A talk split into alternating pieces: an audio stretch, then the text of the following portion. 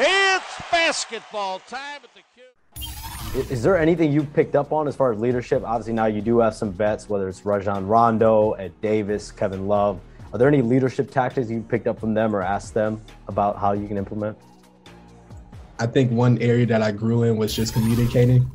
Um, I know my first and second year I wasn't really talking as much, but now I'm starting to just grow into my role and just really started to communicate with the guys and try to put them in the right spots and just try to make them be successful. Rock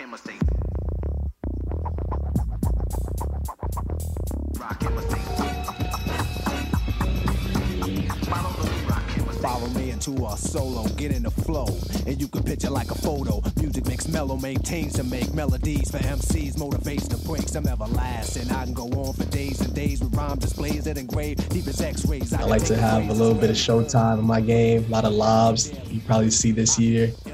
Uh, a little bit of handle. I mean, it's just there's some little stuff that's on the court that I think a lot of people gravitate towards. Now stop and turn around and look at the stand in darkness your knowledge took. So keep staring, soon you suddenly see a star. You better follow it, consist of all. This is a lesson if you get it, if you borrowing. Hurry, hurry, step right up and keep following the leader. Follow the leader, I can Follow the leader, I can I think one area that I grew in was just communicating. Um, I know my first and second year I wasn't really talking as much, but now starting to just grow into my role and just really started to communicate with the guys and try to put them in the right spots and just try to make them be successful. Rubber Rim Job, episode six. Boys are right back at it. I feel like we were just uh, in front of this microphone a couple days ago. Jig and Rich, the original home team. How you doing today, What's up? Jig? I'm doing. I'm doing, man. I'm I'm really excited to be back. It it, it was right before the uh, Hawks game that we were last on. So Holy it's been. Shit. That's been a minute. December, December thirty first. It was. A, it was. Yeah. it was yeah, last season sometime. Yeah. Yeah. Exactly. How's your How's your weather up there treating you in the in the the hills up there? Fourteen inches of snow. Four instances of shoveling, and a. Uh, I'm 38 now, man. I remember when I first moved out here to Western PA. Sure. Was 28 years old. I told my wife, I don't need a snowblower. I said, I don't need a snowblower because I like shoveling. I like shoveling. I like pushing that lawnmower. it's good for me. I like the workout. I like the exercise. I like the sweat. It's 28. 38. I get these weird ass injuries. I got I got you know, I got hair on my triceps, I got hair in my nose, I got hair in my ears, and I get these weird injuries in all those areas now, right? Like I come out of these, I come out of these this stuff, and I, I got like a, a pinched deltoid. A pinch I got deltoid. like a, I got, you know, pollen in my ears. I got like a like an injured nose cartilage, and I got all this shit. Like I'm coming out like into the house, and my wife's like, "Oh, you still excited about uh, pushing all that, uh, pushing that lawnmower? you still excited about doing all that stuff?" I'm like, "I'm gonna pay somebody to do this shit. I'm done with it."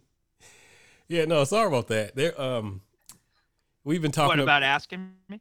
Oh yeah, no, about getting out there and getting hurt because I actually, um, we've got a kid here in my subdivision who he's a hustler, man. This kid, I think he's like a junior in, man, he's like a junior in high school, but he's on it. So like, the minute that a, a piece of snow dropped here in Nashville, he's running around telling everybody, "Hey, I I'll, love that kid. I'll knock that house out for you. I'll, I'll be right over there."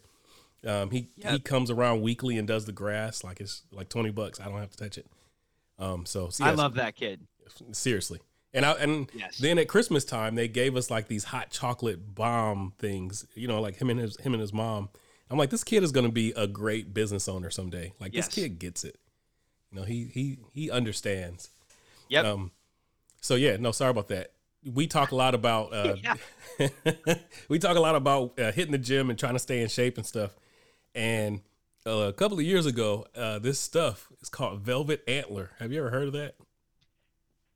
Pip on our on RCF has has made like some very odd posts about that stuff to the extent that I thought it was a joke. Is that a real thing? Yeah, so I haven't seen those posts. I had no idea. Uh, Pip is is one of my kindred spirits, so I would expect this. But um, I was I, I'm in a basketball league here for old men. It's literally called the Old Men's League. And, Yeah. Uh, you know, I'm, we all get up there and we take turns every week letting each other feel like we're still in our heyday. Okay. And uh, there's been a couple weeks where we go a little too hard, you know, like there, like everybody's got their favorite college teams and stuff. So like, you know, there's a there's a Duke guy there. I'm a North Carolina guy, and if he's the captain of his team, we go hard at it. Like this is the this is the rivalry. One of those weeks, I couldn't get up the next day after uh, Yeah, team Team. Richfield killed Team Duke over there. Right. And uh, I was looking online, and a friend of mine said, "Try this Velvet Antler stuff. Get on Amazon. It's there by like four o'clock." Okay. About an hour or so later, all of that soreness and pain was gone. So I don't know what this. I, I should probably look into this and make sure it's okay because I've used it religiously since then. What form does it come in? Like like how does one take it? Uh, I, I think it comes in capsules. It comes in the little, um, you know, like you can take the uh, eyedropper and just drop it underneath your tongue. I got it with the eyedropper, and an hour after I, you know, put a couple of drops under my tongue, like th- that soreness is gone. It's it's like it takes away the post workout soreness, and you're supposed to use it before, so you don't even have to worry about it. But That's really fast. yeah, and I don't. I'm. I pray that I'm not like uh, pushing some witch hazel type of stuff that somebody somebody on the board is going to take and then fall out. Hopefully, Well, do, you know, that's where we just do like a quick uh, you know, we're not we're not right. doctors, we're The not Yeah, the anything. opinions of Richfield on rubber rim job are not to be taken. And you know, Yeah. talk, consult your medical guy before. Yeah, yeah, uh, yeah. Neither neither on to one of us are in any kind of position to, to Absolutely push not. deer antler. Uh, but Pip is on to something. Velvet Antler. If you you know look into it, I don't know what all the nutritional things are, but it works Okay. like really quickly. Okay. So. Okay, I dig it. Yeah. So we we just talked about the kid uh, running around cutting grass and stuff, and uh, in the same vein, we've got this kid who's growing up right before our eyes on the basketball court. Like this, Tra- Transition City. we got to we got to come up with a sound effect for that because you always give me props. Damage did it too. Damage actually outdid me with transitions. Um, he was like he was killing it, and I, I didn't have the the jig hype uh, sound effects. But this kid is um, he's running around the the in the league with his with his lawnmower and his shovel. He he's uh it doesn't matter. hustling. Yeah, he's going from Dejounte Murray's house. He knocks out his snow. He goes to Kevin to uh, Kyrie's house. Got Kyrie looking like uh, a great value version of Darius Garland. This episode, I wanted to start off. Oh, and then this morning, we all wake up on the board, and he is throwing uh, a oop to the, the entire RCF community in the form of we want to win without LeBron. I love that. I- I'm, I'm gonna put some sound effect clap in here because this kid, like, if people who weren't believers like X, they're like, I love this kid as of today. That's my favorite. That's my favorite thing. I, I wanted to see him uh, win without Man. LeBron. Man, so uh, I wanted to show him some love on this episode as we prepare for this next uh, string of games. Where are you at? How are you feeling right now? How how up to date are you on this kid's ascension? Up to date, very up to date. Um, I I I'm loving seeing the Steve Nash comparisons in the media. We've seen him. Man, You're the you're the first person I ever saw make the comparison. To be thanks, real, thanks, Jig. You always we're seeing him. show me some love there. I- I'll show you some love. We're seeing him on the board now, and now we're seeing the comparisons in the media. Man, Um, you'll see him in comment sections. You see him all over the place. That's that's the comp, right? I mean, because you see him running into the lane, you see him get under the basket, you'll see him dish. Dude's into the double digit assist range on a regular basis. Uh, you know, in January, you know, he's he's up in the tens. You know, he he had that game where he had 18 assists, right? It's, it's not all, you know, we don't want to do all counting stats, right? You want to think about his usage. Heavy usage, man. He's got the ball in his hands a lot, but he can play off ball a little bit, man. You know, if you get him the ball, he will splash that three. he is Um, literally the offensive engine. Like no understating that. Like he's He he is, but he's a good leader, and dude, he has. I've seen this on the board too. He has fun playing basketball, he man. does. He does. I mean, He has kid, fun playing basketball. The dude's got a smile on his face. It's it's fun to watch this team playing basketball, but it's fun to watch him playing ball. Um, we are. We're watching this dude ascend. You can see that the uh, team is doing it with him.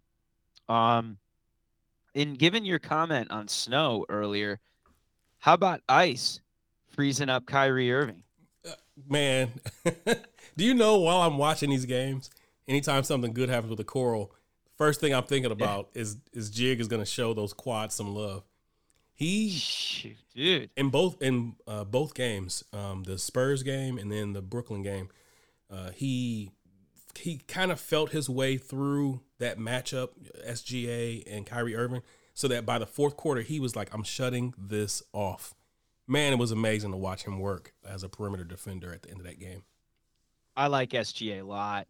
Um, uh, um, he went up against some pretty serious. So, so the last show you guys did was three games ago. So it's been Spurs, Thunder, Nets. Um, he's gone up again over that road trip. They went up against some serious teams, and they only lost against the Warriors, right? Right. Um, he went up against some serious point guards. He shut their water off. He froze them. He froze that water. Did Each ice. night, SGA, uh, Murray, Dem- um, Dejounte, Dejounte Murray, Fox. and then yeah, yeah, oh yeah, back in Sacramento. So like this kid, he what has he been back like six or seven games now, and yeah, yeah. it's literally we're watching him because there's there's a lot of discussion right now about uh, you know there's been rumors with Okoro potentially availability, and this morning I want to say Amick or somebody like that came out with one that was like, yeah, teams are actually saying Okoro and Love are not readily available. Um, but there's you know wherever you fall at on that, um, my boy, I'm a I'm, I reference him every show, so we're gonna have to call him and bring him in. My boy Rich is like, the, like literally get this guy out of here. He's not untradeable. But I fall firmly on in the middle of all this, and I'm loving watching him develop. I like I feel like he has game changing perimeter defense, and he's shown it over this last three games in this gauntlet he's gone through. Loving the kid. I love those. y- Yes, and I love those two dunks. I mean, I, I love he, he he had a real he just he really um, ripped one uh, a little bit earlier in that Nets game. Um, but but man, I mean, he finished that game off when Kyrie slipped, and then awesome. um, he, I mean, he just he finished the game off against the Nets, um, which was really cool. You like to see guys get rewarded with with plays like that you do like, like when he it was like that Hawks dunk too, because you know that that just builds these guys' confidence. They get Yeah. that hype in the media. And oh, you all that mean the, the. Rockets dunker? That was the Rockets. yeah, That's yeah, right. That was the Rockets dunk. Because he, I, I, you, you know damn well these guys like that hype. Absolutely. As cool as cool as it is for you know people to be sitting and talking about his perimeter D and all that kind of stuff. Like, do all these guys want to be PJ Tucker? Or you know Bruce Bowen, I don't know. Maybe I mean that's kind of a cool role to play if you can do it for 15 years. Um, but at the same time, you know, I, I also think some of these guys want to be in there and just just absolutely rip a dunk, you know, and just posterize these guys. And um, I think uh, it's nice to see Okoro get a couple of these in there, but especially to finish off that Rockets or that Nets game with that it really just- is. Um, absolute dunk was awesome. Yeah, that was. I mean, the entire play. Like you can play it, and, and we might just throw it in here. You could play it from uh, the beginning of the Nets possession all the way through him finishing that. Like Yep. he had his hand on every element of that game sealing play, and one of the things I love And the most- possessions before. yeah, yeah, no, he did that entire quarter. I don't remember. I don't have the stats readily available, but each one of those fourth quarters where we talked about he shut those dudes' waters off. You can look and he shut those dudes' waters off. But Did. um, one of the things I love and that I'm seeing with this group is they're quick to show each other some love on social media, right? Yep. Like Yep. on Twitter, on Instagram. Like I didn't realize how active they were until uh, Brandon Goodwin really kind of, you know, he kind of looped me in on Twitter because this dude is active on Twitter. Like he's Yes. he's becoming a cult hero for this for this team on Twitter. And so I made an entire Twitter list of just the players. And these dudes are like within an hour after the game, I guess they're in the locker room, you know, showering and pulling out their phones and stuff. Kevin Love is on there showing everybody love. Like I don't care who you are, what like he's tweeting the all-star things every game, but then he also hops on these kids highlights and he's showing them love. And uh, the rest of the group is is just lifting up ice. They're like, man, like Mhm. you know, he posts he sometimes posts highlights where he's, you know, putting up his defensive plays and stuff like that. And you'll see Mobley on there with his with these eye emojis, like, yeah, I like that kind of thing. Um, their synergy is is so crazy. And the catalyst of all of that, I believe, is our boy DG the PG. I'm loving it. I'm loving it too, man. I, I think that uh, it was really nice to see, you know, s- you know, Stevens come fill in. He, he's been very encouraging. Is a, is a guy that's kind of popped in and filled in a little bit. Good. I mean, Goodwin's kind of been found money, right? Man. Um, popping in there and, and, and you know putting in some work. Um, he's gonna stick, right? yeah, no, he's he's locked in for the rest of the year at, on a two way contract, but uh, Two-way. Yeah, even though he's on a two way, you got to believe he's uh, firmly ahead of uh, your favorite, Mr. Pangos, Mr. Cavs, Mr. Calves. Um, so Cavs, Cavs. Yeah, no, he's in there. Uh, depending on what's gonna shake with uh, Rondo's hamstring, a good one. Yeah. has been he's been solid. Goodwin's been solid since He's been down. solid, man. I'm I'm looking at his numbers right now, and just from having watched him too, I, historically his three point shooting is not what it has been. I mean, Right. he he's been hitting a, a three or two a game. That's that's not gonna continue. I wouldn't think, but Right. with the hustle and just getting out there and playing and energizing guys, I don't see any reason why that wouldn't continue. That that should. But Rondo's gonna get those minutes. He's gonna get back out there and eat up those minutes, um, which he should. Uh, Sure. that, that's that's what he does. Uh, how many minutes per game? I'm not 100 percent sure. 25. Uh, not even that. Um, Garland, Rondo? uh, we need to scale Garland's minutes back, but I think Garland right now is averaging like 38 or 39. You know, um, How many does Rondo get? How many do we think? I'm thinking 20, 25 Okay. for Rondo. You Got think it. less? somewhere in that in that area. Uh, okay, yeah. good enough. We can go 20, 25. I'll agree with that. Um, I, i- it's. I will say this. I, went back and I looked, and that injury uh, to Rubio happened on December 28th against New Orleans. yes, sir. They had that little streak right afterwards of losses, and then they immediately um, picked it up with a win. Then they got knocked down by Memphis, who's one of the best teams in the league. Man, And then, man, they just picked it right up where they left off. One, two, three, four. They're seven of eight, with the only loss being that Warriors game in between. That's crazy, man. Man. Th- these guys have it. They just have it together. This is just a team, man. And it's been all these guys. Guys, these guys have just been jumping in and contributing. Um, Love has dropped off a little bit. He's taken a couple less threes per game, and his rebounding's dropped off a little. bit. Sure. And he he I mentioned on the board in one of the game threads because his resurgence has been it's, it's been warming the heart. You know, I'm gonna Hell give yeah. I'm gonna give Randolph some love here because Randolph never wavered from this guy. He didn't. He didn't waver, even He when there were times where he was you know justifiably getting killed on the board uh, for some of his you know like the whatever. Uh, Sure. Ran- Randolph was still like sit tight puppies like like he's coming back home to us like I I know where his heart is at give him a chance to grow kind of thing and uh, he's delivering for him. So I want to I want to give some love to Randolph Keys for that. But uh, more recently, I said on the board, I was like, man, every time he either has a turnover or misses a shot, he's throwing his hands up and talking to the refs, like, "Come on, Kev, like get back on board." Um, and so hopefully, because we've got a we've got Kevin Light over there and and Wade, who's totally out of rotation right now. Um, but Kevin. Yeah. Love offers so much, man. Like when he's got it going, like it looks like if Love and and Darius got it going, we're unbeatable. Like so, uh, you hope that he's not necessarily hitting a middle of the winter, I'm old as hell wall. Um, but so he might he might be hitting a brief lull just because the thing that's down there's a couple of things that have been down with him his his rebounding has been down Right. and he's taken a couple less threes per game um i would guess he'll probably pick it back up Sure.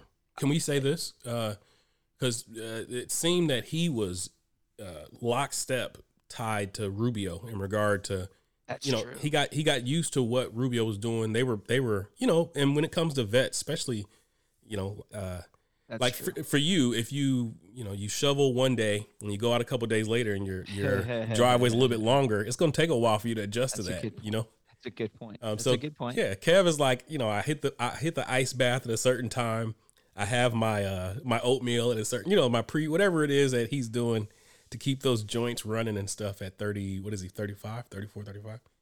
Um something like that yeah. Yep, So 33 he's 33 okay. there's an adjustment that that had to happen for him as well. We talked about the the Rubio injury on the 28th, so p- possibly Kev is adjusting here. Um, I'm I'm gonna I'm gonna take the the uh, Randolph approach to this and bet that uh, as the All Star break closes in on us, Kev will round back around to what he was doing early season. So I, I think what's probably going to happen is come All Star break, what's likely to happen is he's probably going to have one of these other NBA players hand him a little bit of deer antler in the locker room, deer well, velvet. Well played, velvet And antler.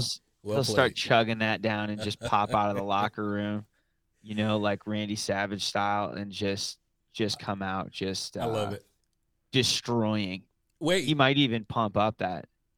I'm actually going to insert this here.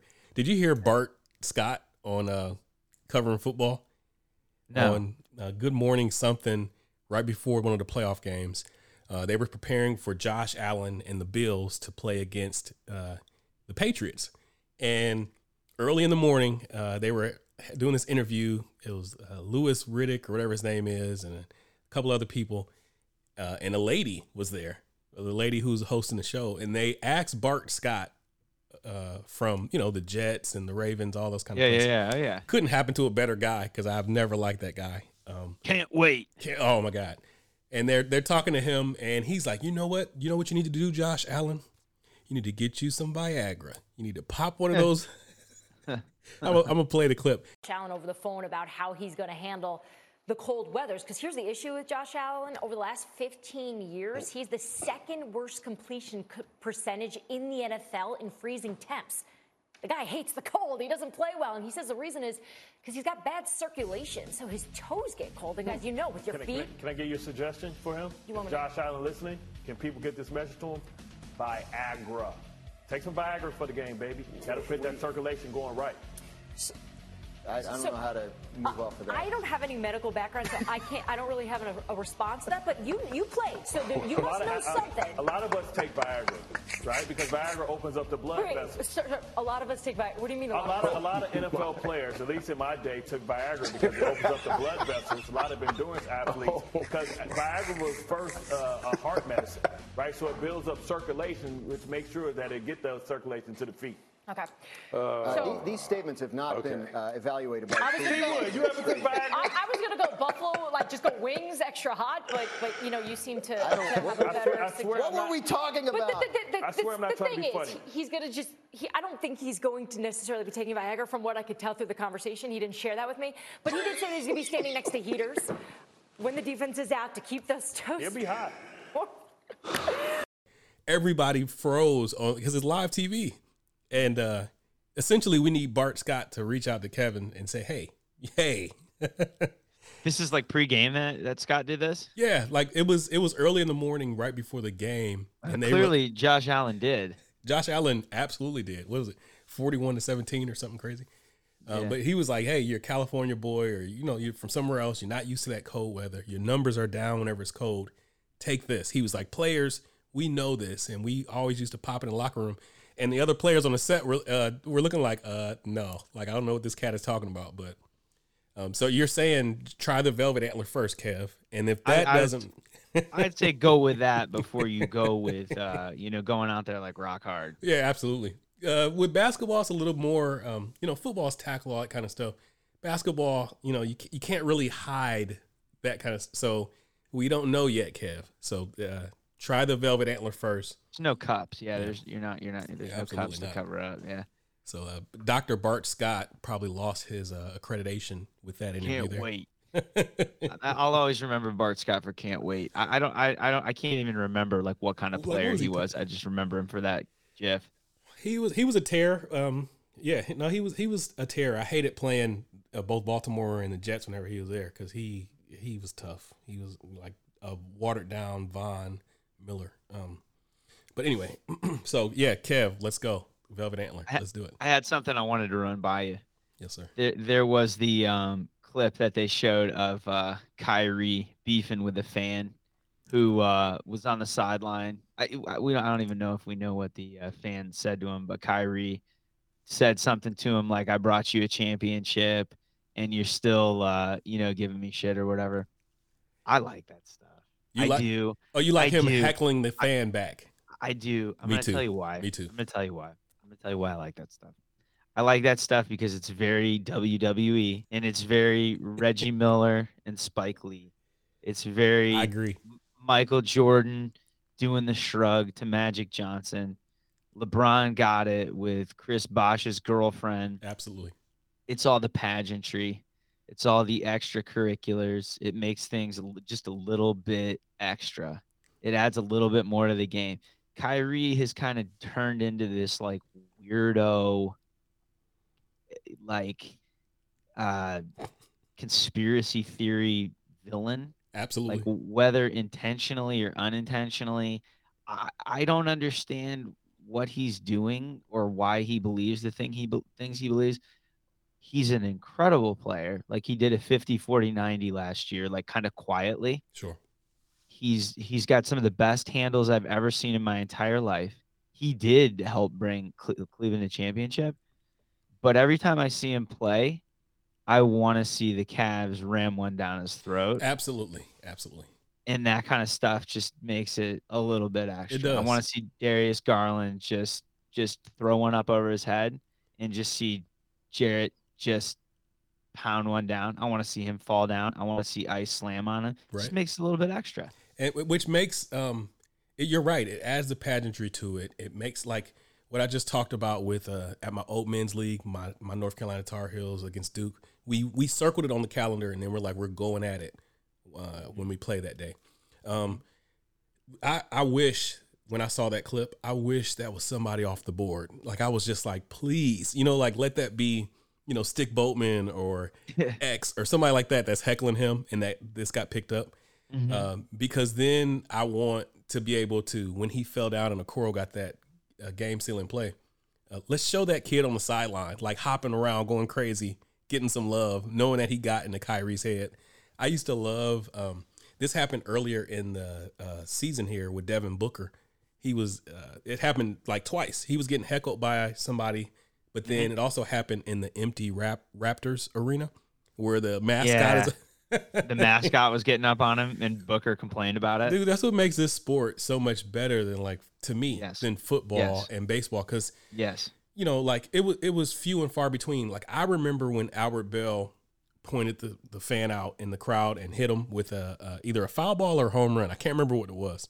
Like I distinctly remember that because then Belle had to like reach out to the guy and like sign some stuff for him and stuff. Uh, in baseball, it happened. The the dude at the the Cubs stadium when uh, he stole the, the the ball from Moises Alou. In in baseball, Bartman. yeah, Barton, yeah. Um, but in basketball, it's like every any given night this can happen, and because we're in such a social media, social influencing world, um, we get it like every like we can get it any night, you know, like and it can be anybody. That's the random, you know. I check to see what Brandon Goodwin says after games, and it's just it's adding something back to this sport that we have really been missing, man. Yeah, fans were much more anonymous, uh, you know, a long time ago. Like, like you, they you had to be like that weirdo, like I think he was a Clippers super fan or whatever that Yeah, would like yeah. bounce around all over the arena. Or Clipper, there was like Clipper Spike Darrell, Lee, Clipper Darrell. Clipper Darrell. Yeah, there's like Spike Lee, and then I don't know, maybe a handful of other weirdos that Jimmy were like super fans. That dude that always wore that dark stuff, like the weird hat, and he looked like the Crypt Keeper for all the Staples games. Like, yeah, and then there's the Cubs Woo guy. Yeah, If you if yeah. you ever went to Cubs games, there's very few guys now. Like everybody's a celebrity. Like nobody's not a celebrity. Like it's very easy to be known. Um, so so to me, it just it just makes it a little bit more fun. Like when things get like kind of out of hand. I don't like the stuff when guys are like overstepping their bounds at games and like really Right. freaking players out. Like I'm not into like that. do it within taste like and actually uh because we're just we're just fans we don't have to do the practice and all that stuff these guys are doing we we get way more opportunity to do this in a creative way right like we can do our Right. research and do something really tasteful Yeah, You know? yeah, yeah. I see. I, now, see. Oh, that's why Duke was has always Oh, been man. so great. they Uh, are they are Those are smart kids. You know what I mean? So they're doing like clever stuff. I Yeah. love that stuff. so first and foremost f that like uh, uh you know you're gonna show the Cameron crazy some love you you, you can do that on on you know But well, I don't care. I got I got no uh, I have no uh, skin in that game. I've actually been there, and I was sitting in the nosebleeds. Uh, it was like 2000. It, I don't know what it was. We actually did get the win, and um, that environment was so crazy, man. Like literally, when the- was this? Like what year? um, it was it was right before our last title. Uh, I, it, it maybe five six years ago or so. Okay, got it. It yeah. was it was around 14, 15. and okay. the floor shakes. Uh, those Oh, yeah. those dudes are literally camping out in Krz- Yep. Krzyzewskiville or whatever you want to call it. Chesky, yeah. Yeah. Coach I'm, Cat. uh, the last thing I'm gonna say about Tar Heels, and I'm gonna quickly change the topic because they are really making me sad with Hubert Davis not coaching well.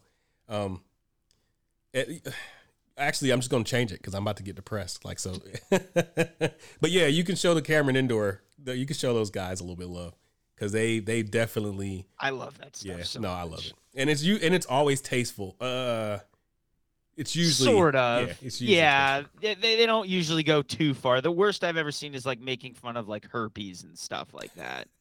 I, I don't usually see stuff like murder related or anything like that. It's usually like somebody doing something clever and everybody Right, getting on right. board with that. Um, a couple places in the league that they're like, yeah, not that place. Uh, Utah, of course, they they're always They're, letting us know yeah, they got a bad rap, man. in Boston. Those two places. Um, th- just recently, they uh, Bron and them they went after Indiana. I didn't like that. Like, um, what happened? uh, well, I guess some, I guess somebody in the crowd said something to Bron about his son. if I'm not Son, like they wanted him to die or something. Yeah, that, that was dumb. Um, but I don't dig that. I don't dig that. That's not cool. But here's the thing that sucks about that. I've been to Conseco. I don't know what it's called now. Um, and I, I would say they were passionate and it was tasteful. Every you know, but I don't want to discredit that one incident. But the places like Utah and Boston where it's happening all the time, sure. Um, just because Indiana is cornfield and stuff doesn't mean that those dudes are all racist. So um, sometimes I would like for these, you know, dudes to if they, you know, Westbrook's calling it out, Bron's calling it out. I get it. But like what Trae Young did in the Garden last year, where he took it, you know, like and he, but he gave it right back, you know. Um, Yeah. That's the kind of stuff Reggie used to take it all the time, like what you what you brought up, Reggie and Spike, and he's doing the choke, you know. And Oh, what I love that so much. so I, I love it. It's a part of the game, and it's, it's something that I'm glad is back. And uh, I hope we keep bringing it tastefully. Uh, Cleveland. So Garland talks about it during this interview, and he's like, "Look, it feels so good to have a, this Rocket Mortgage rocking." You know, like he was like, from what I saw when I was watching these guys. I was like, Mm-hmm. okay. He's like, but then the first couple years, you know, I'm losing, yada yada yada. I- I don't have to paraphrase for him. Um, this guy just gets us, man. And I'm, I'm hopping around a little bit, but we're bringing it right back to him again. This guy gets us. Like he's like saying that about we don't have to have Bron to do it, and then showing The Rock some love, man. That's like everybody on the board is thumping their chest. I don't think Chicago even knows what they got coming, but uh, I'm looking forward to tonight for that. So that's a big thing. Um, these guys grabbed a couple teams that you know, if you look at the schedule and you see that they beat like some better teams, they they did grab some of these teams like missing better players or whatever. I don't care about Brooklyn. I don't care about Durant being out. That's still a great team even without Durant. But like the Jazz, like had a you know they, they were missing like Gobert, um, Whiteside. you know, top guy. Yeah. But but the reality is, here's what I like seeing out of some of these wins. They they had some of these games where they let teams come back in, and and it came down to the wire, and they still found ways to win. Um, they they've had some of these games recently where they've come back. They've had games where they've found different ways to win, where they've Right. hit threes towards the end of the game. They've had big shots. They've just shown a lot of character. I really, I really, really appreciate that. Um, I, I'm just, I'm, I'm really digging the way that they play, man, and, and it's very clearly sustainable basketball, i- in my opinion.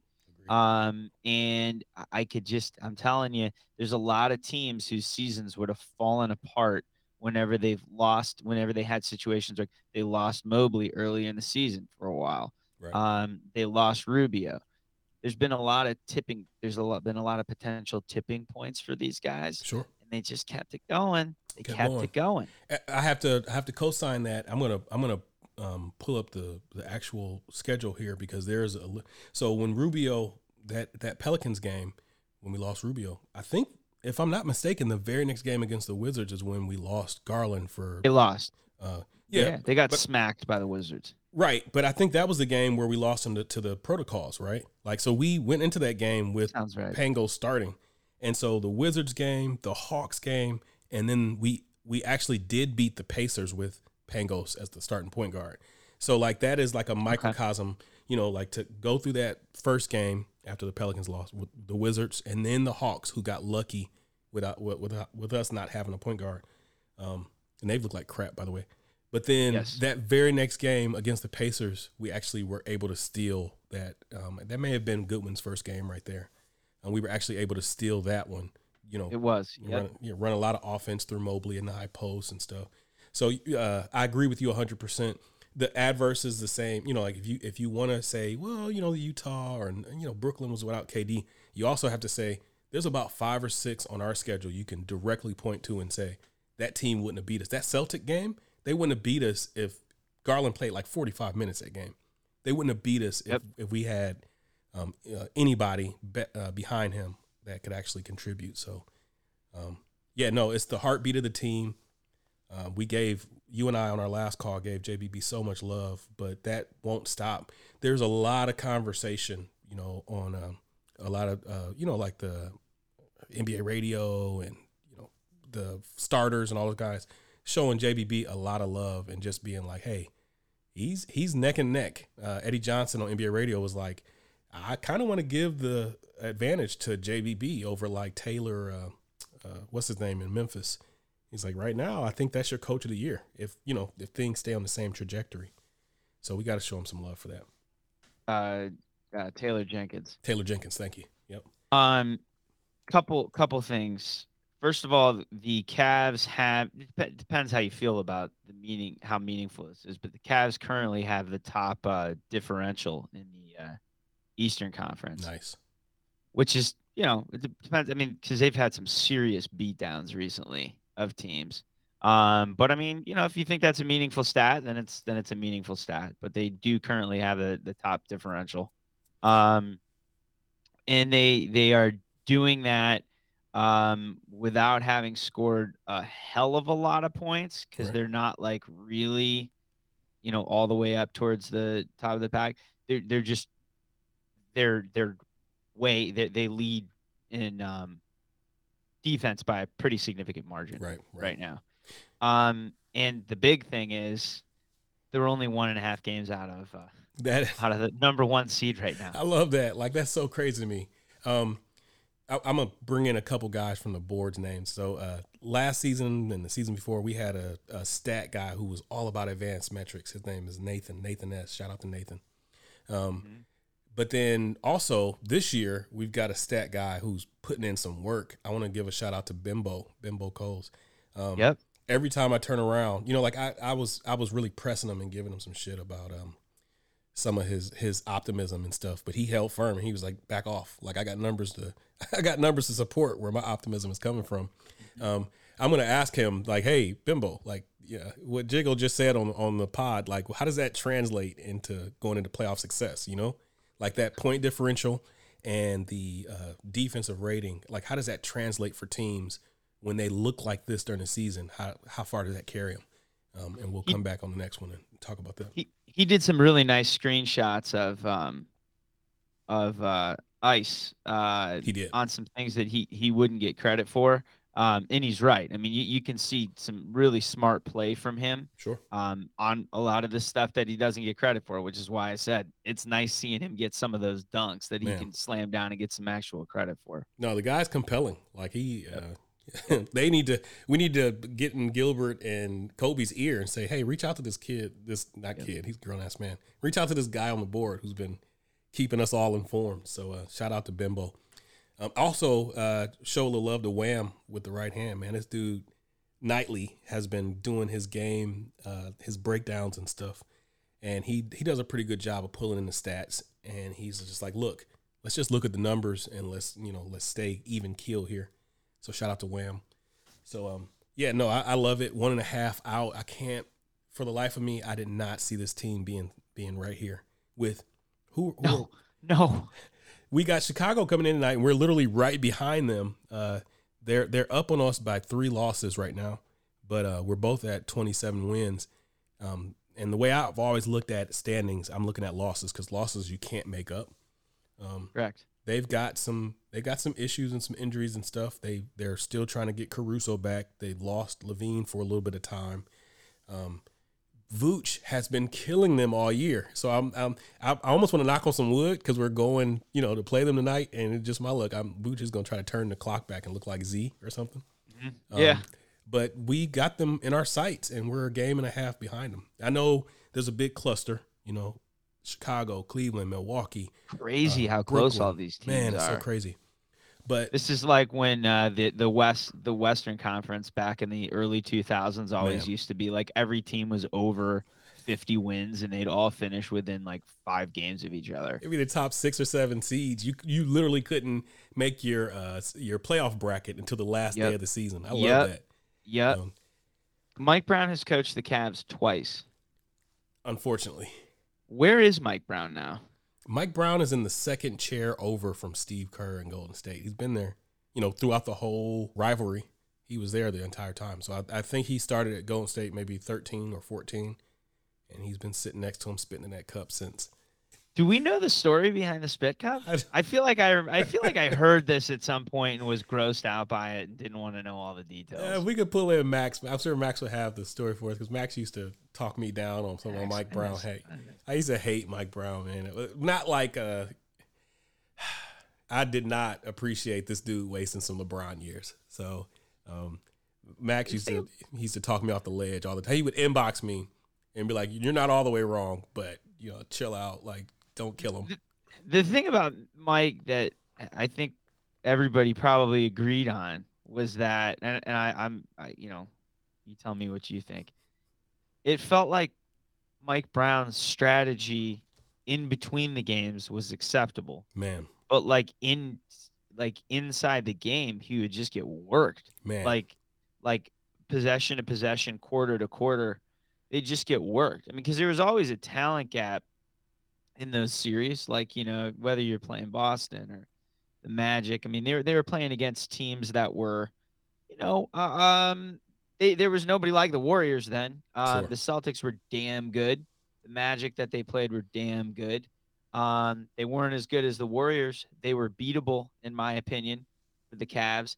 But he just, he just, his adjustments were just awful in Man. game. uh, let me yes um of course and i don't i don't mean to uh, anybody's trauma from this series that 2009 magic series the We digging Eastern, up wounds. eastern conference finals against the magic stan van gundy spanked that coach i was like oh Yeah. like i was and it was it wasn't the in between game adjustments because we would have something that you were like okay we're starting off with this i see it you know but then as soon as Stan Van Gundy started moving around the chess pieces during the game, Yeah, Rafer Alston. good lord, man, Uh, like Turkoglu. oh, like and it was uh, it was X's and O's, but it was also rotation. Like there was he pressed every button the right way in that series. I was like, while I was watching that series, Jig, I was like, there is no way in hell he can come like he can step foot back in uh, Independence next season after this, and sure enough, like as soon as we came back for that next year, like from the very start, Brown was like, whatever. Like, and it by it was by like the grace of something that we even became a second round team that year because he got so badly outcoached in that series on a game to game basis. I agree with you though. You could see it during the season. He you'd be like, "Oh man, this is frustrating me."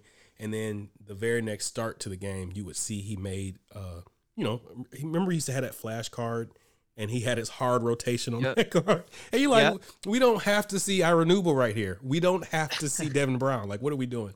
That's what I mean. Like game to game, he did okay. Like he had his plan. You know, it's like if you're watching the Browns, it's like they're scripted plays. It's like oh, yeah, we're we're fine here. But then it's like, man, once it came to in game adjustments. It, it was just he get he he got worked pretty consistently. That Orlando series is the one where it was just Oh. it, it was so it was so bad. It, it was just so bad because you'd see Rafer Alston ripping it up, and then you'd see Turkoglu, and then and then he's just passing the ball over everybody's head. And I'm talking about there was some of those Boy. guys.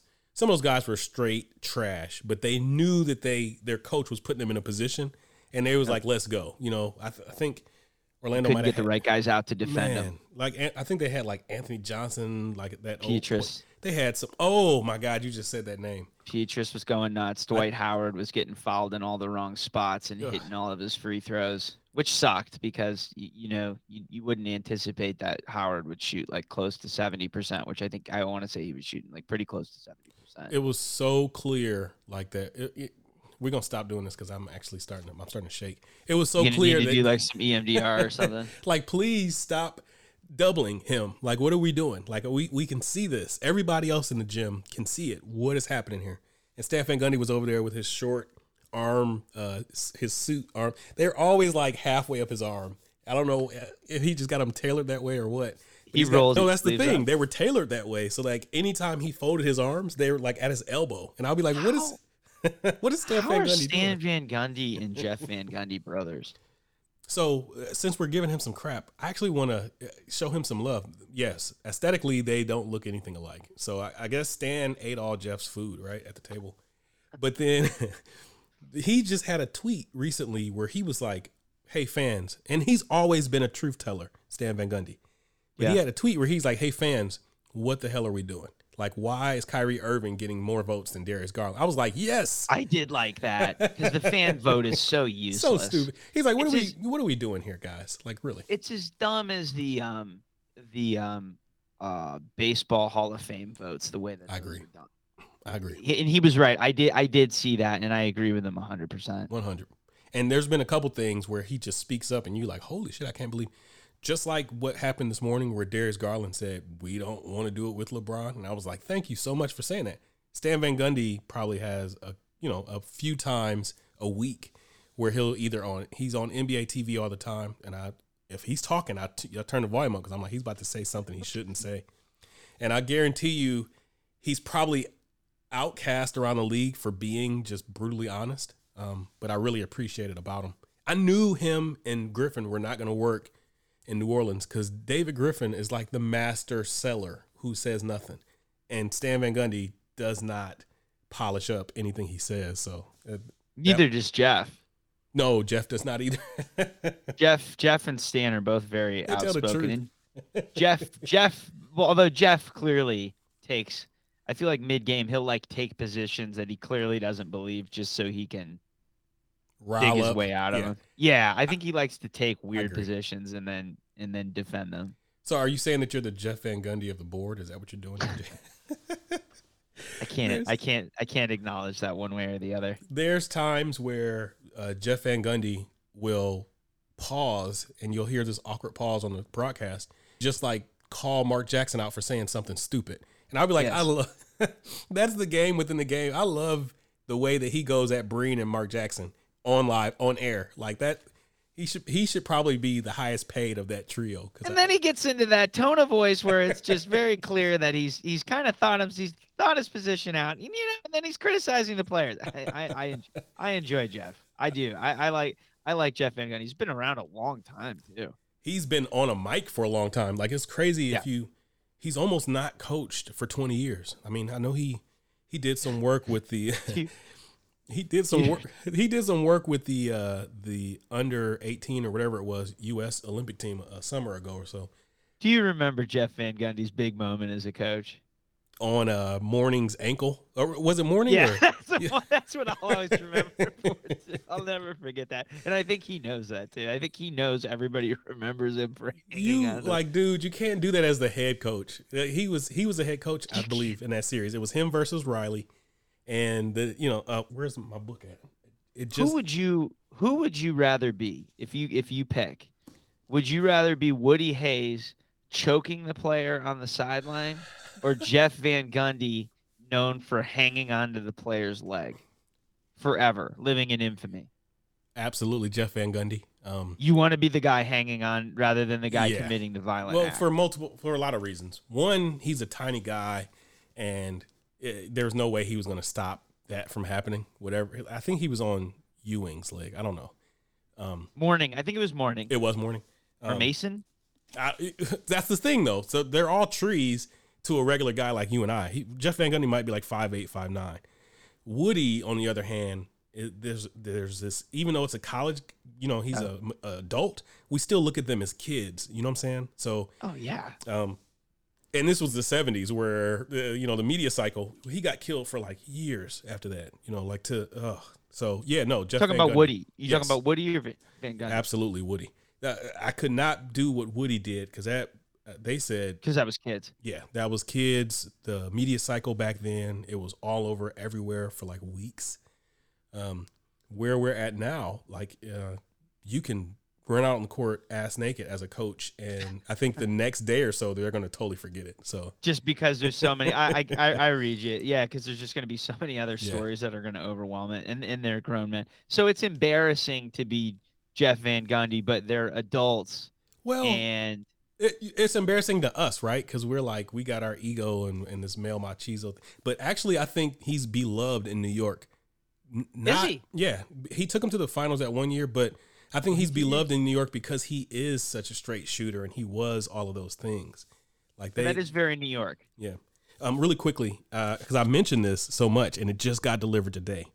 Um, Blood in the Garden: The Flagrant History of the 1990s New York Knicks. Um, is it's a, Oh, we're right on topic. Yep, it's a book by Chris Herring, and he's making his his media circuit over the last few days. But I pre-ordered it about a month ago. I was like, I can't wait for that to come out. You know, the Knicks have always been uh, me and our guest that's going to be coming on a little bit in Boobie We Trust. We we both you know talk about and love us some Knicks. I mean, there's also another guy on the board. I want to say like AC is King or something like that. I don't know, but there's another Knicks fan that's on the on the board that that is like that's their secondary or third team that we talk about all the time. So You know, I gotta say, looking back at Jeff Van Gundy's record as a coach, you want to look at somebody who had an overall pretty successful record as Man, a coach. yes, Look at Jeff Van Gundy. I mean, I'm I'm looking at lost in conference semis, lost in conference semis, lost Yeah. in conference semis, lost in NBA finals, lost in conference finals, lost in first round. Then he resigned as the New York coach. sure. Then with Houston, lost in first round. So I mean, lost in first round. He only missed the playoffs once. Here's then the- he lost in the first round. Dude made the playoffs literally all but um, two years of his career. And then, you know, you figure he lost in the first round every year with Houston, which sucks. But I mean, the dude made the playoffs. Right. The funny thing about that, thank uh yeah, no, show JVG some love. I am. Both JVG and SVG are in-game tacticians. Like they like they can squeeze a, a dollar out of a quarter. Like they if you give them uh, a roster, they are going to be ready to compete with you most nights. And so if you think back on some of those Houston teams, you know, he had some trash that he, you know, he had Yao, he had T Mac, and then he always found a way to work that third guy in as a garbage guy. So like, you know, before they got Artest, it was Chuck Hayes or, you know, whoever that was doing the dirty work. And then um, other than that, they would usually have like a terrible rest of the roster, but everybody's role was defined and they knew how to play it, you know? Yeah. Um, but if you look at some of those rosters, the Knicks Ah, yeah. and yeah, the remember Rockets, Watching him. yeah, Yeah. no, he he he got the most that he could out of those. Who who that's actually coaching in the league right now? Would you probably like um, draw a parallel to JVG's? Uh, that's like kind of a tactician and that's gotten a lot more out of their roster than man they fire guys so fast man, they now.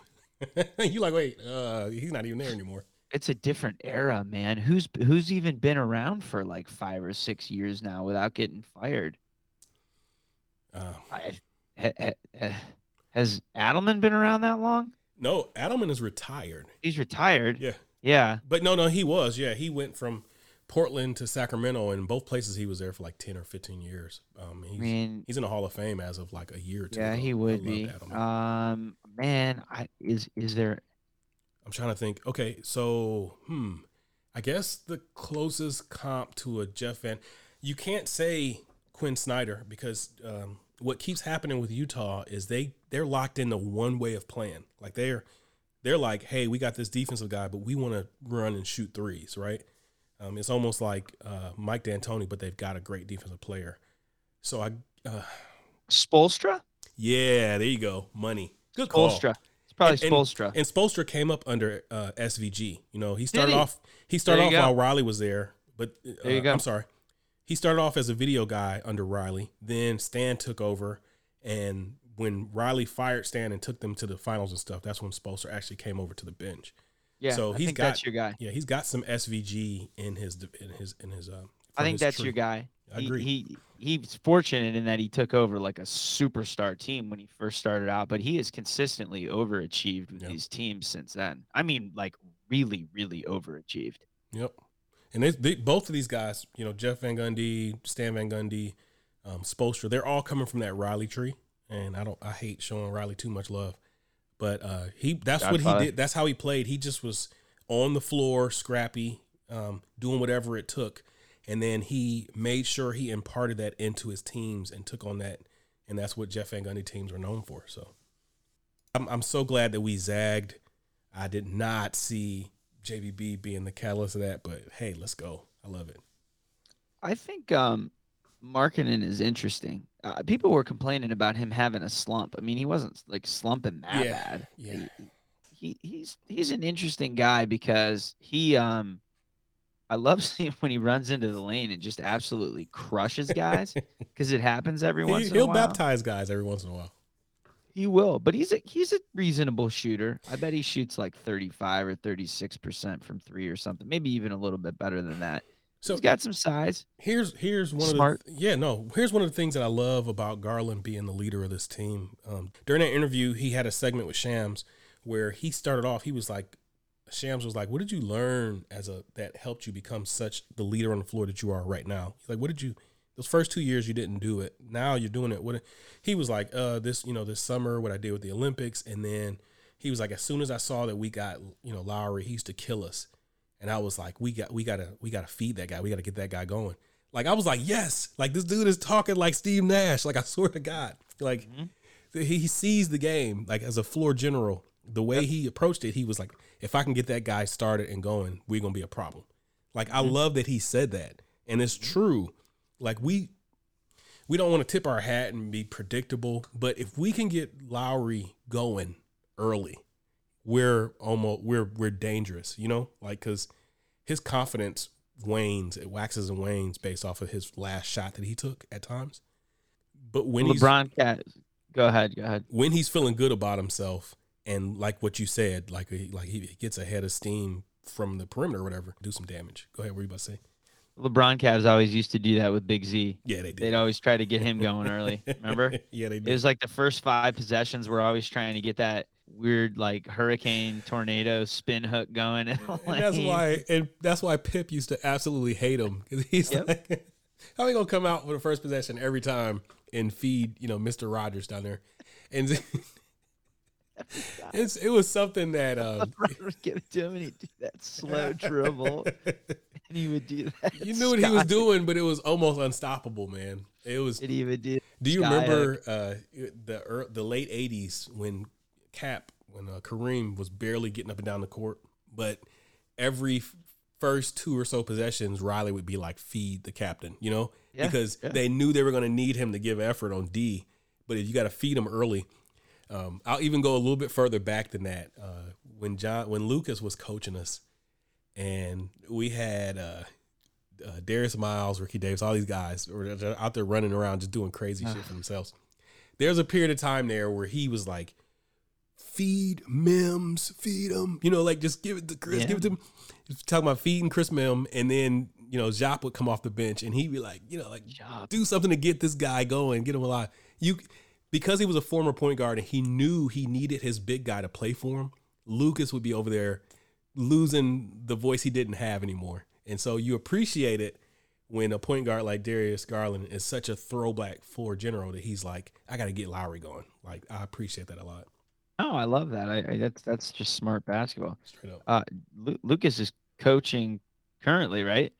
He is. He's babysitting um, uh, our, our good guy KPJ. He's personally babysitting him. That's right. That's him. And he he had to spank him through the media a couple weeks ago. But I That think was him. That's right. I think he's- John Lucas. he's got him playing good in the sandbox all. APJ, man, what a weird story.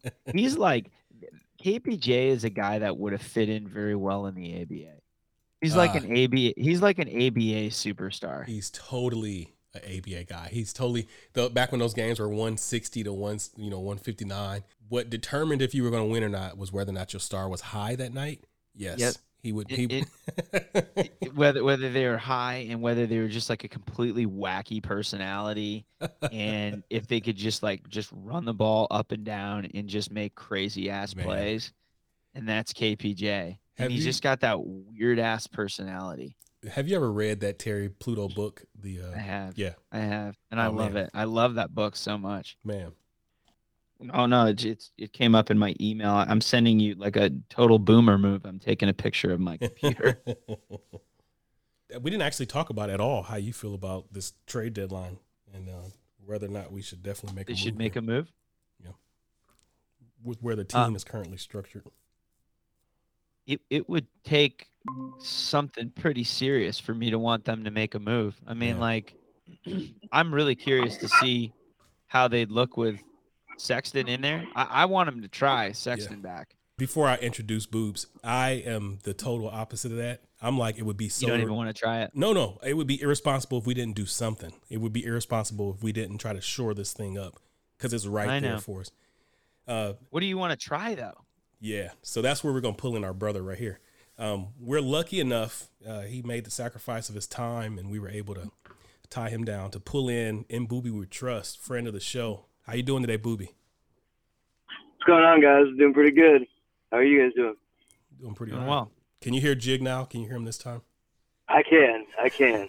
What's up, dude? What's going on? He's got this graphic. He's got a Winnebago in his background. I don't know why he switched it over when you came on. I don't know what that what that Eh, just it, it didn't have anything to do with uh, timing or anything like that. I just got bored of my previous background.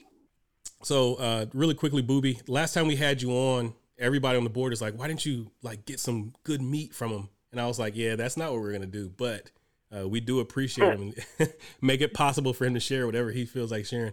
Um, all show we've been talking about, you know, Darius Garland's coronation, taking the lead and everything, and we just recently switched over talking a little uh, potential trade and the theory behind whether we should make a move or not. How you feeling about that at this moment? Um, I think I'm feeling a little bit different than the way the Cavs are feeling. Um, I think the Cavs are aggressive, are planning on being aggressive. Um, I think they feel like they have the assets to make a splash. Um, while I think this year's house money and we should hold on to our draft picks, Oh, wow. um, personally. The Cavs are one of the most aggressive teams in the market right now. Um, the sellers market is actually starting to open up as you see more and more teams start to fall off. And the closer you get to that deadline, more and more teams have that realization that maybe, you know, this might be the time to go fetch some assets for whatever guy you want to get rid of. Um, I've heard names pop up that I really, like I said, like I just heard Josh Hart's name pop up um, Love just the other day, and I had not heard he was available until just last week. So um, that's kind of where I'm at. I think the Cavs would be best best pressed. Maybe doing something with you know Rubio's contract. I, I get you have to move it. It's an opportunity you really can't afford to miss right now. But um, I really wouldn't be too ecstatic, depending on who you get back, of course. Too ecstatic upon change, trading more than maybe that you stood second. Oh wow. Um, going after a guy like Eric Gordon.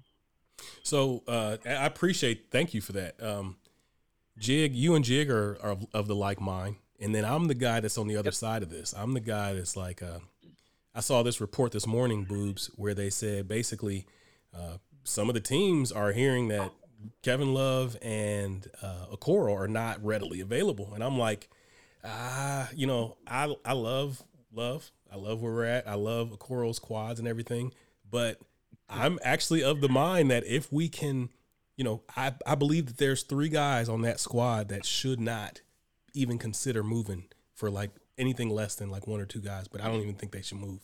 Which Um, ones?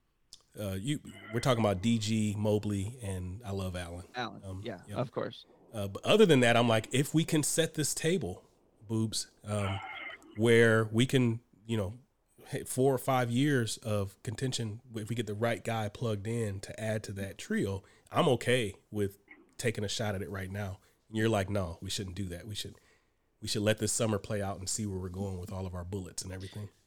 Well, which type of player? Who who who are you guys? Who who would you guys be open to? Like what kind of player? What position? What level of player? Who Right. are we thinking for either one of you? What would you take? Um, see, that's the problem. What player? Because what player is going to come available? You never really know. The league changes so fast It does. Yep. nowadays, and um, I don't know what kind of players are really available now that are going to make us demonstrably better than we are now. Um, they might give us a better shot in a playoff series, but I don't think they're going to meaningfully raise our ceiling. Um, I'll say this. you know I'll- what I'm saying? Yeah, absolutely. So uh, on our last show, me and Damage, Damage did some great homework, boobs. I don't know if you heard it or not, but he laid out these tiers of of guys and what it might uh, cost to to go after him. In the lower tier, he was talking about, you know, like, oh, this guy could be a buyout, so we might add him. In that second tier, he was like, oh, now we're talking potentially protected first round pick that Houston and you know the Rubio stuff. And in that third tier, he was like, "Yo, you know, like if we've got to, you know, throw a couple, you know, a little bit of meat on the table in order to get these kind of guys." And I'll just give you the so that top tier, he was talking about guys like Murray, Dejounte Murray from Santa. Like those guys are like the timeline for their age lineup, but it might cost more to acquire. That second tier, he was talking about the uh, tertiary guys, the guys around the, you know, like the Lonnie Walkers or the whatever. But then that last tier, he was, you know, and uh, Eric Gordon was in that second tier as well, uh, Boobie. But then that last tier was the buyout candidates like the Goran Dragic and stuff like that. Like, are you, where do you two guys fall in those three tiers? Or it sounds like what I'm hearing from both of you is that last tier is as, as much as you're willing to rock the boat for this season right here. It would depend on what it took to get the mid tier done. Okay. I don't think DeJounte Murray is going to be available for anything the Cavs would be willing to trade. I agree. Um, I, I mean, he's good. I would let you know he's the type of guy.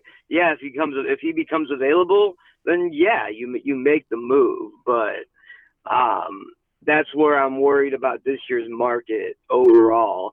I also think there's kind of a, um, you know, what's going to happen with Ben Simmons, uh, and what's going to happen with this, with you know, the Ben Simmons, the Trailblazers, and the Kings, um, with their guys like Fox and McCollum. Um, those are what you know. If the right move, if the right domino falls there, you know, things could change. But as of right now, I am I'm pretty locked in on the draft, and I'm pretty locked into you know using our potential flexibility this summer to just take the best shot we have one more time, one more rookie um, to fill the spot we need to fill in a strong draft full of wings. Man, this draft is From strong. what I see right now. This draft is strong all over. Um, I, I love this because we're talking theory, uh, enough theory that we can keep Boobie high, you know, in the clouds. He doesn't have to incriminate too much. There are there are guys on the board that's like, hey, no, like you don't you don't you don't piss away a season at all. Like you know, one bird in the hand or whatever that stupid analogy thing is. Bird in the hand Yeah. is worth two in the bush. Yeah.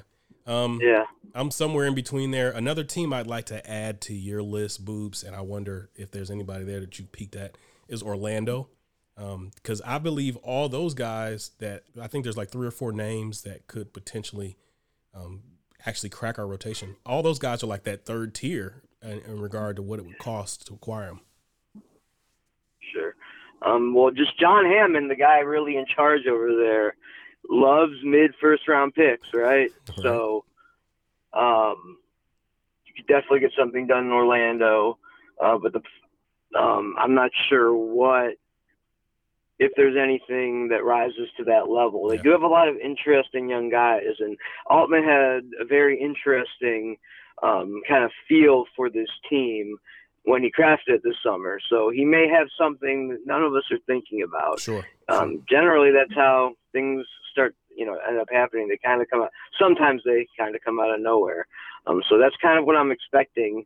Because Rondo came out of fucking nowhere. It was like to be what? quite honest with you. So. right, right, right. Yeah, so I'm kind of expecting something of that ilk because I Okay. do think they're going to make a trade. I would actually, uh, everything I'm hearing is that the Cavs are, um, they have deals they can take right now, and they obviously are waiting for, you know, to get the best bang for their buck closer to the deadline. And I think they're waiting to see some of those dominoes fall. But hey, guys, it was great talking to you. I have to run now. Yeah, yeah. No, we appreciate you, brother. Thank you for your time. Yep, there, I'll all right? check out the podcast later. Y'all have a good one. Have a good day, Thanks, man. All right. Later. Bye. I wasn't expecting him to give as much as he gave because he was basically that's like, great. yeah, he was like, no, these dudes are locked and loaded and they're at the table, and I want them to not be loaded at the table. I like that. Uh, we expect Gilbert to be, you know, an aggressive kind of guy. It's like let's capitalize on today. And when he put, you know, basically put a little assurance in Koby's pocket as well as JBB, he's like, you know, you guys don't have to worry about your jobs. Let's go. Like let's boss to the wallet. I'm down with that. I but I get where you're coming from and where his trepidation is at. It's like we this is found money. We could, you know, play from a position of all power as opposed to being these desperate mm-hmm. seller, these desperate buyers. So I I mm-hmm. get it. There's I'm firmly in that other one, but that's probably just my fanhood talking more than anything else. I can tell you for certain that I have no interest in Ben Simmons. Oh yeah, no, Um, no thank you, sir. That's a that's a guarantee um, that I do not uh, that I do not want him. Um, I Right. think that that's like a total blow up move. It just it just makes absolutely no sense. I, I mean, if the, if there is a position that I would be looking to fill, it would be um, a wing. young young wing to me young wing but i damage brought up an uh, i brought up a name to damage and we both were lock and step in that we were like nah that was eric gordon how you feel about that Uh, Um, for for Eric Gordon, he's having a great season. right Uh, he's shooting. I think he's like at career highs for everything. Last I checked, right going crazy. He's over fifty percent field goals, 46 threes. Free throws not great, but um, I'd be interested. okay Are you not interested? i'm not um but not He's just- a little guy though. I mean, Yeah, he's, he's really yeah. at this point he's only a shooter. there's multiple things. There's the contract there's the age. But then there's also this. You remember when we were trying to move jordan clarkson? And and uh Beilein or whoever was coaching at the time was just like just do whatever you want. Like go out there and just get numbers right now. And he would come on the court. He didn't even think about passing. Like it, it had nothing to do with contributing to a winning style of play he would just go out there and get numbers um Okay. there's always that little guard that can do that. Like there's the Gordons, the Lou Williams when he was still young. Like all these guys, like Lou. Jamal Crawf- uh, Crawford. Polygamist. Yeah, that guy's a pimp. Like don't like. Yes, Oh. no, I'm I'm not criticizing. I'm just pointing out. There's uh all there's always that young, um, not young. There's always that smaller volume guy okay. who, if you don't ask him to Spark plug. you know, like if we wanted Sexton to just go out there and do it, he can give us 30, you know, like on some efficient numbers. And so it's just kind of like, ah, to me, When does Sexton come available again? we mean to play or for, Yeah, to play, to play. uh, next season. Uh, they, they, okay, so he's not around this season. They said for the betterment of his career, they will not let him. I don't care what, you know, Fine, because you know, this kid is like a bionic man or something. And then I'm already seeing clips where he's like working out without any. I did see that. Yeah.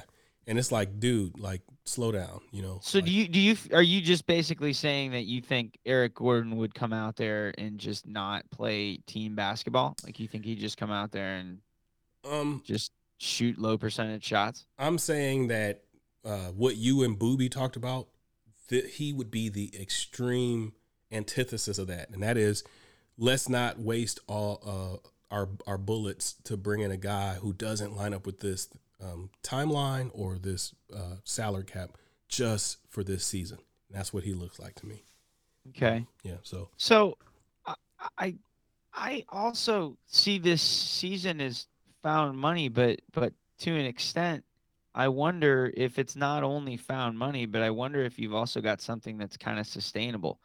Now, now, hear me out here for a Sure, second. sure. Here's a guy that's not going to be sustainable.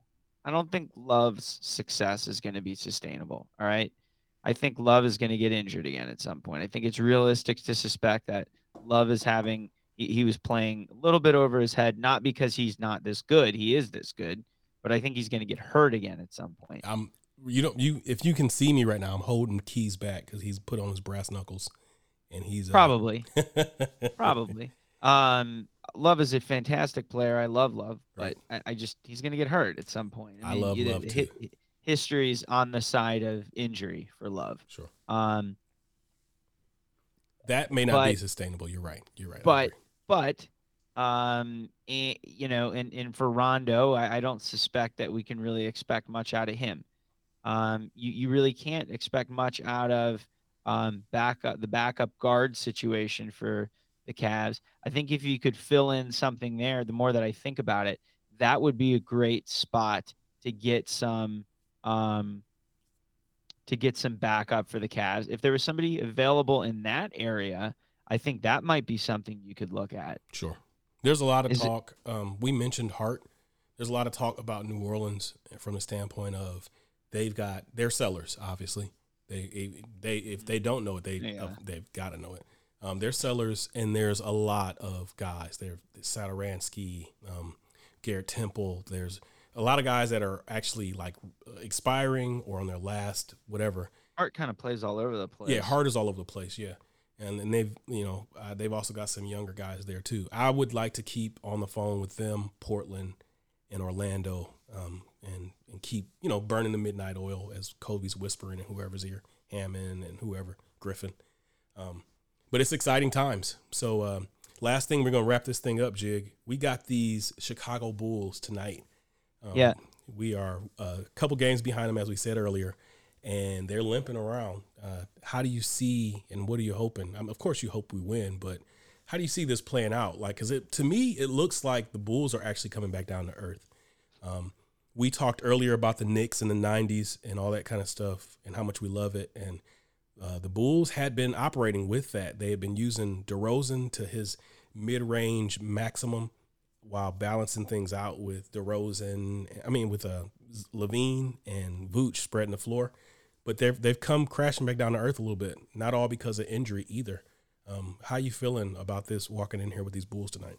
I tell you what, man, you, you find me in the Brown section during the regular season, you can catch me predicting losses all the time. you can miss me with a Cavs loss prediction this year. You say you're not you're not you ain't answering that veil like you. I'm not. I'm not going Optimistic. Cavs Cavs loss predictions this year. I'm. I'm not on the side of uh of losses. So with all that said, I'm going Cavs Yes, sir. 106, Bulls 102. You heard it here first. Cavs 106, Bulls 102. They're gonna cl- pull it out in a close one. Is that is that what I'm hearing? You're gonna get some Absolutely a close one. some uh, Absolutely. some game changing plays at the end there by Isaac Okoro's quads and some uh, some Garland setting the table is what you're expecting. Isaac Isaac Okoro is gonna gonna get in there and he's gonna he's gonna burn he's gonna use that burn right uh to ice. DeMar DeRozan. Actually, uh, uh, nice, well played, poetic too. I actually he he owes us if he ends up matched up with DeRozan because DeRozan's burned him a little bit, and so Okoro's got to show a little growth, you know, because uh, last year during his rookie year there was a stretch where he got burned in in back to back to back games by DeRozan in San Antonio, Paul George and LeBron, and it was uh, Spurs, then Lakers, then Clippers, and I was just like, oh my goodness, like this kid, he's a little too short. So he owes us. He's got to show some growth in his matchup with DeRozan. So let's. Uh, that's the game within the game I'm gonna be watching for tonight. I want to say real quick, just since you mentioned that, DeRozan has had one of the cooler career arcs that I've ever seen. Right. Um, just in that he's just the start of his career was kind of unimpressive. Dude couldn't shoot a three to save his life. Could not. Um, you know, you know what I mean? Yep. I'm not gonna say the dude was like disappointing, but like he took a few years to make an All Star game, Right. and he just kind of had this gradual climb, and then he started. He just started. kind of sh- dabbling in threes a little bit. Um, he's shooting a career high out in three point range right now, and um, the dude can score. The He dudes can can, score, score. The, the dude, the dude's more efficient than usual. He did dial back the uh, threes a little bit, but um, he can shoot. I like DeRozan. Yeah. I think he's a lot of fun. Uh, not tonight. Let's shut him down. I, I agree with you. Absolutely. And- not tonight. Let's shut him I- down. But that is that's that's accurate. Show show Shut him down tonight. Yeah, show But I DeRozan a like. DeRozan. I think he's fun. I think he's a fun player. All right. Well, we're back on the saddle. We're back in the saddle. We're turning these out. We're cooking here. My brother Jig carried me today. Thank you for that. Our special guest on the call in stepped out of his uh he was like Shams. He stepped out of his uh his his office and gave us a little insight and Boobie we trust. We appreciate that. Yeah, enjoy the game tonight, fellas. Rubber rim job, episode six, signing off. Rich and Jig. This is Joe Tate. Have a good night, everybody.